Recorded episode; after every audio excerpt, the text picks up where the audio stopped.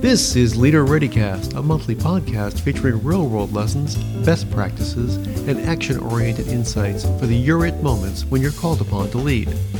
Leader ReadyCast is the official podcast of the National Preparedness Leadership Initiative, a joint program of the Harvard T.H. Chan School of Public Health and the Center for Public Leadership at the Harvard John F. Kennedy School of Government. Subscribe to Leader ReadyCast wherever you get your favorite podcasts.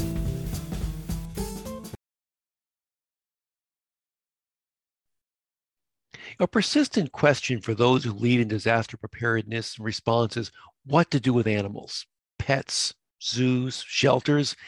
Each presents distinct challenges in terms of both animal and human welfare. The strategic, operational, and ethical issues are complex. To help us sort through this and understand how leaders can think through these challenges is Kelly Donovan of Humane Society International and Humane Society of the US. Kelly is Director of Animal Disaster Response at the Humane Society of the United States and the Humane Society International. That's a big job. She's been involved in many incidents ranging from wildfires and floods to volatile geopolitical situations.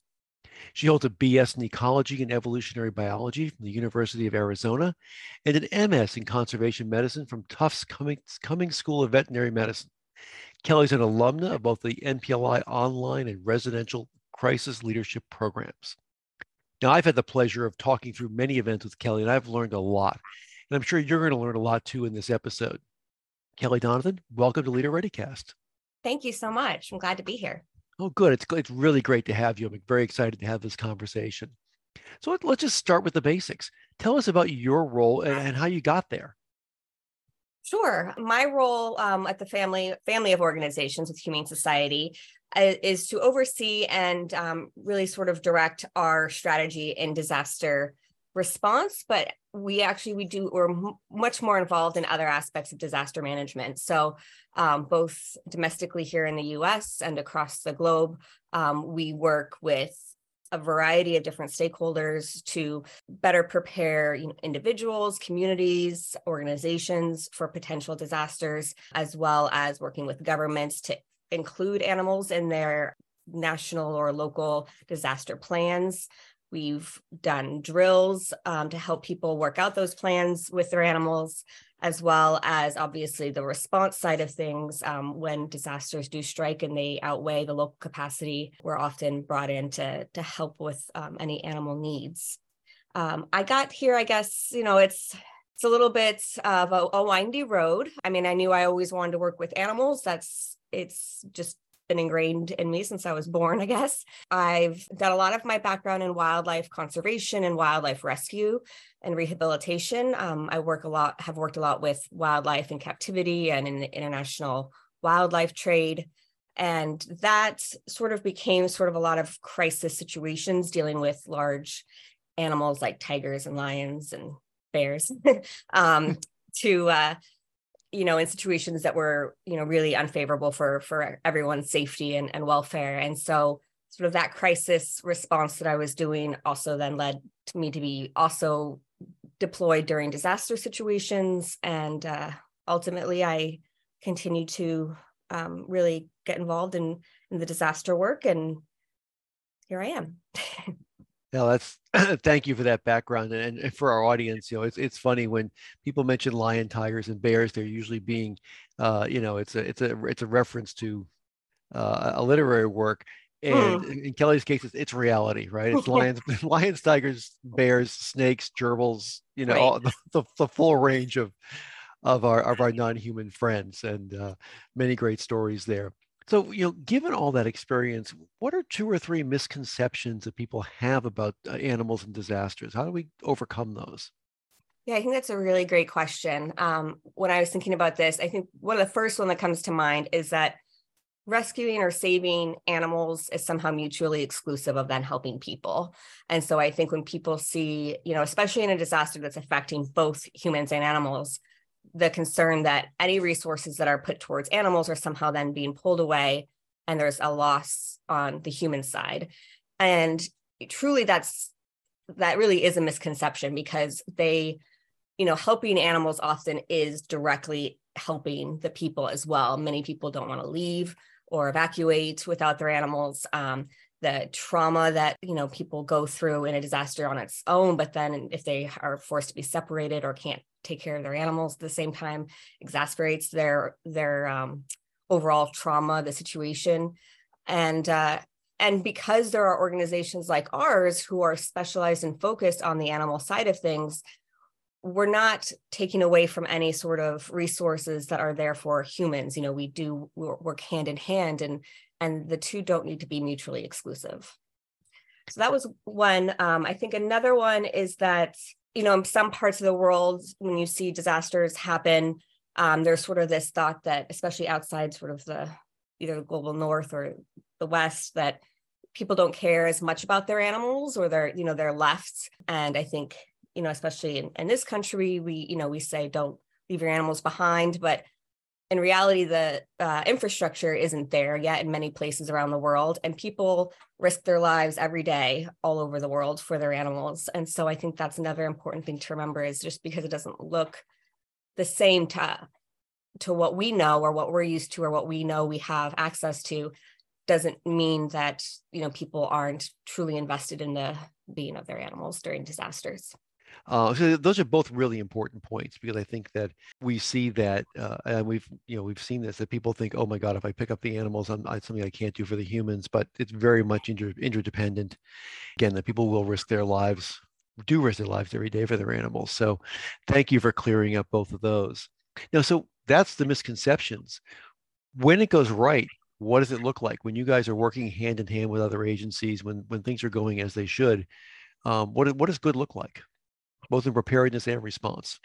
Yeah, I think well in preparedness, I think it it's going well when people are talking to each other, when um, plans are being put in place and they're not being done in silos. You know, if if an animal shelter creates a plan, then it doesn't stop with them. They, you know, the the best way, especially on the preparedness side, is to then make sure that their plan fits with the local emergency management's plan that, that that they're aware of that plan that their local fire department or police department or other emergency managers know what their plan looks like and they've walked it through together and you know looked for any downfalls. And so everyone knows what that looks like. They know their role to play. I think that where in, in response to i mean it really comes down to communication and, and everybody stepping outside their their own realm to make sure that that all the actions are uh, complementary and working well together. There's always, you know, potential concerns when animals are involved, and and many of them are very legitimate. And so it's working through those issues uh, ahead of time. Especially in response, I still try to tell people, you know, it's a disaster, right? So like when they say, well, what what how should it all be happening? Well, it's it's going to happen the best that you can with whatever plans you have in place, but it's not it's not as nothing's going to go perfect in a response because it's a disaster. It's meant to be messy and chaotic. Um, so it's really trying to look beyond you know our own potential issues. I you know i i really regret when i see groups going in or people going in to help animals and really do do it on sort of on their own and and aren't working within the larger coordinated response the more that um, we really strive to be very much coordinated and integrated into that response so that whatever we're doing is going to be working alongside the the broader efforts that are being made to, to help people because if we do things on our own there's lots of ways that that can go wrong. So i think whenever it looks good it's because everyone's working together. Yeah, we talk a lot about connectivity at the NPLI, and we we draw that situation connectivity map, and we say that you know every crisis is actually many crises and, and mm. the, the one sort of sub crisis you're not paying attention to is the one that will come bite you in, in the rear end yeah. every time and i think that's you know what you're bringing up is so important to that because if people if you know emergency managers and, and others are not thinking about the animal aspect of things uh, as you say some groups will come in and, and start working on their own which can present its own challenges and have its own consequences or the public will expectations won't be met or the media will, will get a hold of a story and all of a sudden you'll be on the defensive of why had why didn't you think about this ahead of time? Right. And um, so again i think i encourage our listeners to to realize this is this is part of reality now. You know i i I like to talk about the Starbucks effect on emergency management, which is that you know once once upon a time you could go into a, a coffee shop and your choices were do you want cream or not, do you want sugar or not, right? There was it was pretty basic, right? And now when you walk into a, a Starbucks or any other uh, sort of modern coffee boutique, someone did the calculation. There's more than a thousand ways to order a cup of coffee. Oh my gosh! Sizes and squirts and foam and all that stuff. Um, and, but that's the expectation people have now. So I think people expect you to have thought of this, even if they haven't thought of it very well themselves. And we'll talk about that in a moment of what people can do individually and as households. Uh, but they expect emergency managers to have thought of these contingencies. And that's, uh, you know, and it's great to someone like yourself and, and your organization out there to work with to be able to get the answers and think through uh, think through the challenges ahead of time so it doesn't become too chaotic in the midst of the disaster. Right. Yeah, and, and including with that is is social media plays such especially with I mean, it does with everything, but for animals and disasters, we've just seen the power of social media and how it can be such an asset, but also a huge obstacle when trying to, to coordinate animal rescue or reunification efforts um, for animals lost or separated from their people. So we really need to always be anticipating that and and finding the best way to harness that power for for the best outcomes versus where it can kind of but you know as you were saying people expect a lot and sometimes expectations are not always realistic but you know we need to be able to help explain why that is and working with the media is really important in that no a- absolutely absolutely now you know we've talked both about humans and animals. You mentioned that you know that you, these aren't mutually exclusive. That that animal human connection goes back you know thousands of years back to you know the first early gatherings of people when they welcomed certain animals in with them for protection reasons, for hunting reasons, for companionship, all sorts of things. And that relationship gets much deeper than many people realize, particularly if you're not an animal uh, companion animal owner yourself. What are some of the human human wellness issues affected by how animals are handed, handled during disasters? Yeah, I mean, it can go from, you know, just at like um, best case scenario, just added stress if they're able to even take their animals, or but if there's not plans in place, you know, we've seen that in areas where people can't find a shelter that they can go to. They've evacuated with their pet, but they can't find a place to stay with them. And that obviously adds quite a bit of stress. But that's sort of the best case. I mean, worst case scenario, animals aren't considered at all, haven't been allowed to leave, or people have been forced to separate from their animals. And um, and that's, you know, that can lead to pretty serious um, uh, trauma for for people especially if they are ever able to be reunited. And then the the kind of extreme end of that is people risking their lives either going back into dangerous areas to try to um, rescue their animals on their own or, or again people not leaving dangerous areas and staying behind with their animals um, because they couldn't take them with them because they either didn't have a plan in place or they didn't um, they didn't have fair you know enough warning. I mean that's even the preparedness i mean really need to be, make sure that we're always reaching the most vulnerable people which then will often have the most vulnerable animals. And um, and so a lot of times they're often missed um, and uh, you know they there's a lot of um, suffering and and even you know pretty catastrophic uh, consequences of those situations. So um, you know we've seen quite a lot you know since katrina in this country i think you know it's become much more um, it's improving each year. Uh, I think the study showed about 40% of people in Katrina didn't evacuate because of their pets.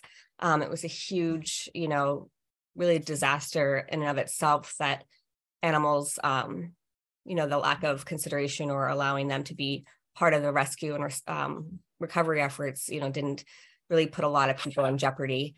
Um, but you know i think there's there's just a whole spectrum. It's not even just that bond. And i mean i think you know more communities all around the world we're seeing people are growing you know animals if they're their pets are treated more like family or you know seen though as, as their family. And, and we see this all over the place but there's also obviously livelihoods to consider um, and and it's not just a, a monetary situation. I mean people that uh, raise animals um, for their lively or use animals in their livelihoods there's a huge um, connection there with with them and those those specific animals it's not quite so transactional as i think some people think it is and it can even really get to their identity. I mean, we saw um, far, sheep farmers in on Kangaroo Island uh, and during the wildfires who had to be put on suicide watch because after have to you know dispatch hundreds of their sheep who had been burned so badly that they couldn't survive.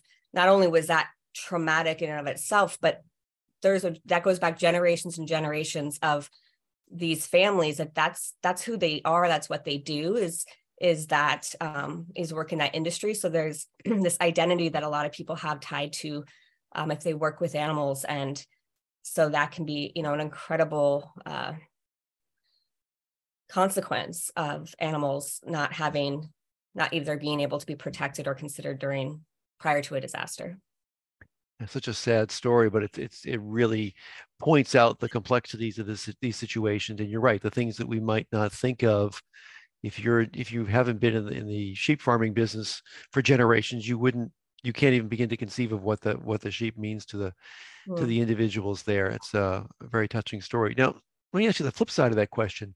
Can some animals actually be assets during disasters? Is there is there a, sort of an upside we should be thinking about as well? Oh, of course. I mean, I think when people are able to stay united with their pets, there's, um, you know, like I said, there might be some added stress of having to figure out.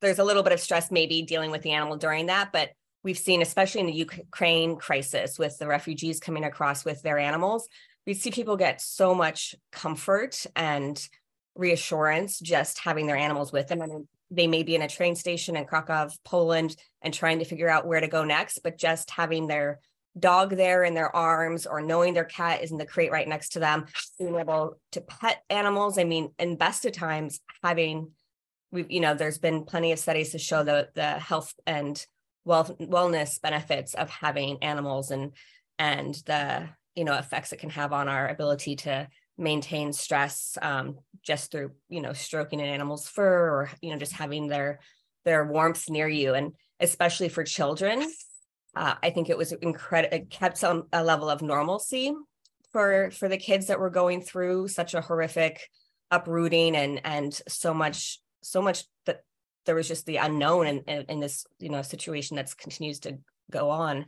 Um, having their pets with them allowed them to kind of you know have something that that means home to them that means family and um and also can offer a distraction. You know, we we were in many refugee camps where the dogs were being goofy and playing and people were laughing and the kids were throwing the ball and like that little those little moments of happiness are so incredible for the resilience of everybody go, going through that um, situation we've also seen animals professionally used um, in disasters. There are groups that um, are trained uh, first aid um, psychological first aid responders and they are able to use um, trained dogs to help really help people that might not be ready to talk about what they're going through yet or what they just went through um, situations like school shootings or um, earthquakes uh, you know where there's people are displaced and they're injured or they're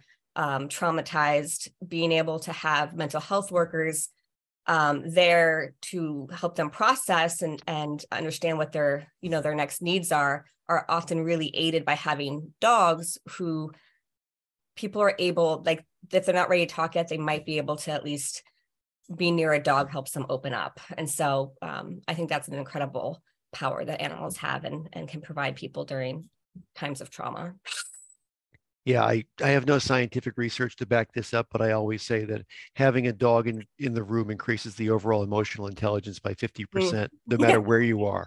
Right. Um, because again, yeah, it gives it gives everyone some some uh, you know someone to relate to. Right. Uh, it, it's uh, and particularly a, tra- a, trained dog. The comfort dogs are more and more uh, common in police mm-hmm. departments mm-hmm. and elsewhere.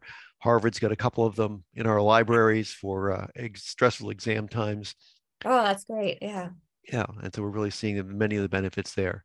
Now, when, when you think about much of what you've talked about, it particularly in terms of response of the, the trauma of separating uh, people from their animals or separating them from, from, their historical livelihoods, there's obviously some, some ethical issues there. I know when I talk to uh, first responders and emergency managers, they often go first to the operational piece of, okay, where are we going to put them? How are we going to feed them? Mm. But there actually are some real ethical issues there. How, how do you think through those issues of, of again, which animals to save, how to do it, how to work through uh, these complex situations. What's what's your true north, or how do you think about this? Well, this is a really a really tough question because you know I think animals in disaster preparedness and disaster response is still a developing field. So on the operations side, we're we're sort of still making strides in that constantly, and then that kind of can play into a little bit of what those ethical decisions are. But from our perspective, I mean, we do still understand and, you know, human lives come first.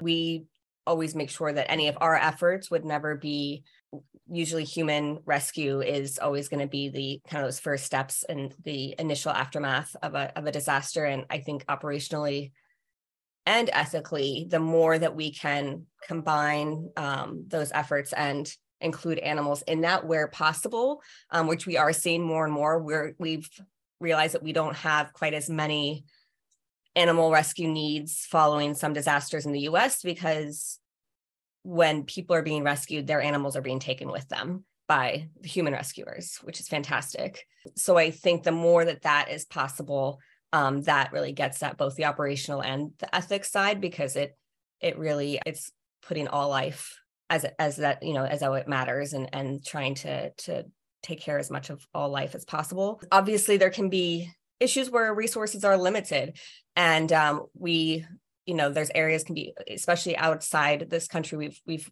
responded to places that are very remote. Um, there are human communities that maybe haven't been haven't received humanitarian aid yet.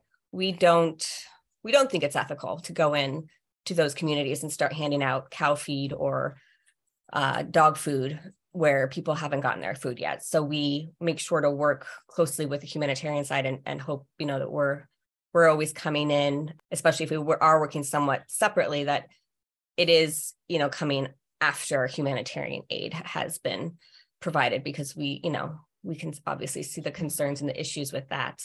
Um, so it's every situation is, you know, we're we're constantly developing um, you know more and more guiding principles of our work and the ethics can be really hard when we talk about what to say, who, you know who to save if, especially if you don't have um you know resources to do enough for for everyone and um that's that's always going to be a challenge yeah, there's obviously no easy answer there. I didn't mean to put you on the spot. No, that's okay. Uh, yeah, and I, I would, knew it was going to be a tough one to answer. Yeah, no, and I, I, um, I encourage our listeners to, just just have more of these conversations around the ethical implications, not just of animals, but of all the aspects of preparedness and response. Because when you, whenever you make decisions about allocating resources or prioritizing one effort over another, um, there are ethical dimensions to that, and you want to have thought those through ahead of time and come to whatever decision you come to but be able to explain it to people to explain it to yourself uh, because you know again something like kelly just mentioned about sequencing humanitarian aid and, and, and animal aid, um, that can be a way of, address, of addressing that. And that should be something that's thought through ahead of time, not uh, a decision made in, in, in the moment. So um, yeah, I'm always want to encourage uh, people to sit down and and wrestle with these because they are uh, they're thorny and they also bring up some you know always bring up some interesting issues uh, and if you get when you the conversation itself can actually help create team cohesion because you're getting into some of the thornier more difficult sides of uh, of this work so we we've talked about some of the the challenges, some of the issues. We've talked about what success looks like when it all goes right. If I were to hand you a magic wand to wave, what are the things you'd like every preparedness and response agency to do to be ready to handle the animal issues they're likely to encounter?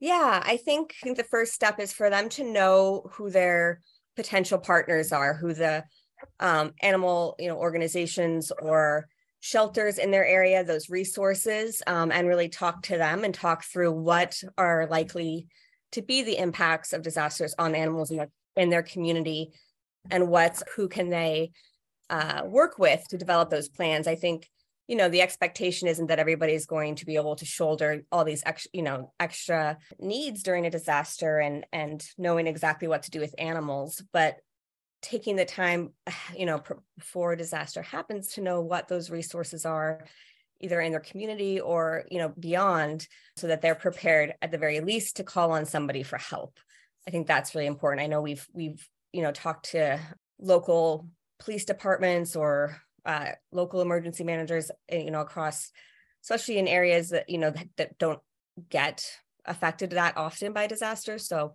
when the flooding happened in Eastern Kentucky um, this summer, they're not the most experienced emergency response agencies in those areas. They have to, you know, luckily haven't had to do it too much. And so they don't even know who to ask for help. So I think right. if I could, if I had that magic wand, it would be for people to at least know that there are resources out there for people to help them, even if they don't have everything in place or all the plans prepared for dealing with animals.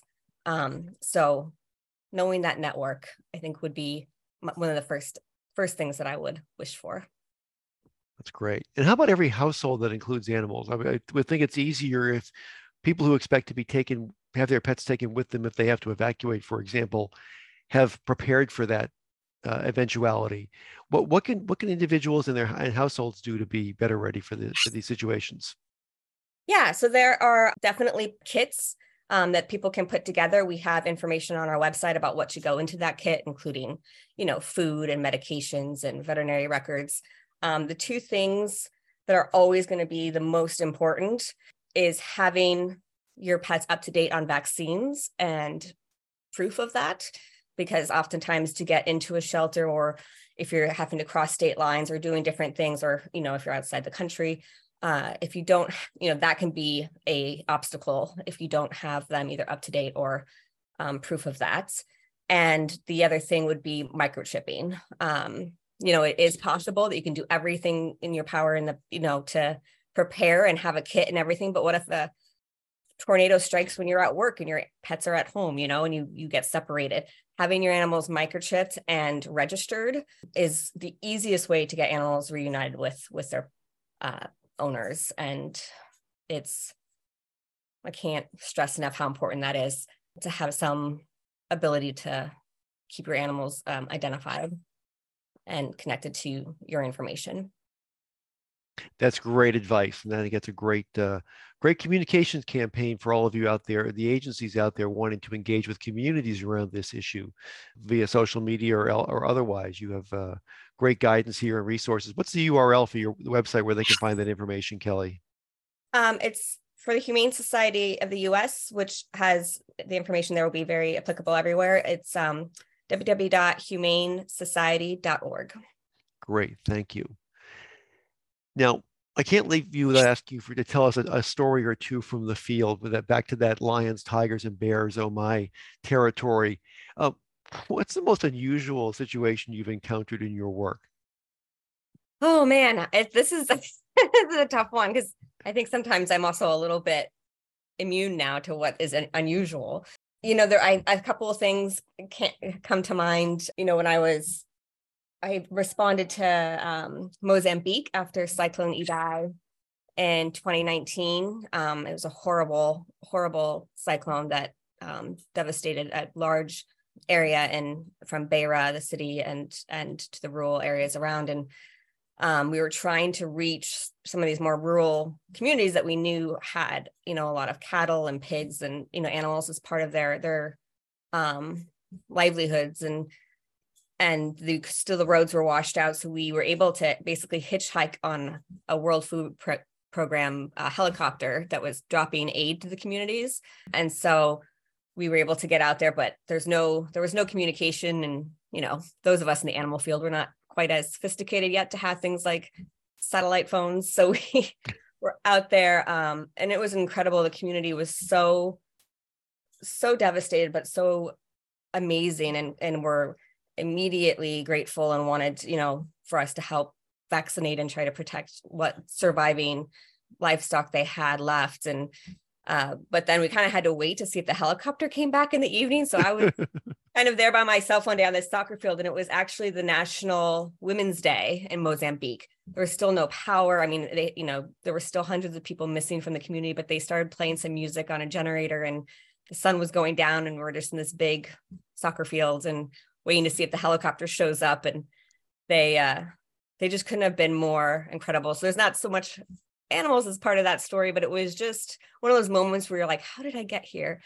and um and yeah just unusual but also amazing you know in so many ways That's a great story, and I know you've gotten to go to some really interesting places under in, mm. under unusual circumstances, as, which is true of many people in, in the, the the broader emergency management business. You never know where the bad thing is going to happen and where you have to go. Right. But you know, given all the turmoil in the world, given all the extreme weather we're seeing, the political unrest, I want to ask you the, my final question, which is what I ask all of my guests: What gives you hope? I it's so easy to get overwhelmed. Um, I know you know, I do definitely at times. I mean, sometimes you just feel like, are we ever going to be able to keep pace with with the way you know so many crises and disasters are happening? But what gives me hope is that you know every time we're able to reunite somebody with their with their animal, or you know, I, I was down in Hurricane in Florida during Hurricane Ian and having you know being able to just get about dog food or vaccines you know that gave people the ability to take care of their animals. And I think when we empower people to care for their family, whether that's human or non-human, um, seeing that that that's consistent everywhere I go is that that gratitude to be able to care for the beings that they love. And I think the fact that we have that and we have it really in in volumes all over the world, that that gives me hope that regardless of what continues to come our way, that we'll keep trying to work together and understand that sort of common desire to to do good whenever possible you know we still may fail here and there or you know have hard days but i don't think that's going to ever go away. Well that's such a great sentiment and thank you. We really appreciate the work that you and your colleagues do uh, and i hope that listeners you can see how what actually what a leadership challenge this is of having to bring people together to create unity of mission to to uh, to raise a, a, stakeholder group that doesn't have its own voice uh, into the conversation and to be able to work with across organizational boundaries to uh, to be able to coordinate with the various other players who are out in the field so it's a I think it's a really interesting field, and, and uh, Kelly, as you mentioned, it's still a young and evolving one. So I look very much mm. forward to how this develops over the years to come. So my guest, guest in this episode has been Kelly Donovan. She's the director of this, of animal disaster response for the Humane Society, both in uh, the U.S. and internationally. And you can learn more about uh, the Humane Society and the work they do every day, and in situations where it matters most at www.hsi.org for the international side and www.humanesociety.org for the U.S. Kelly, thank you so much for taking time with us today. Yeah, thank you so much for having me. And listeners, always be ready to lead when it matters most. Until next time, be well. This has been another episode of Leader ReadyCast from the National Preparedness Leadership Initiative. Subscribe to Leader ReadyCast wherever you get your favorite podcasts and find out more about us at npli.sph.harvard.edu. Follow us on Twitter at HarvardNPLI. Thanks for listening and be ready to lead.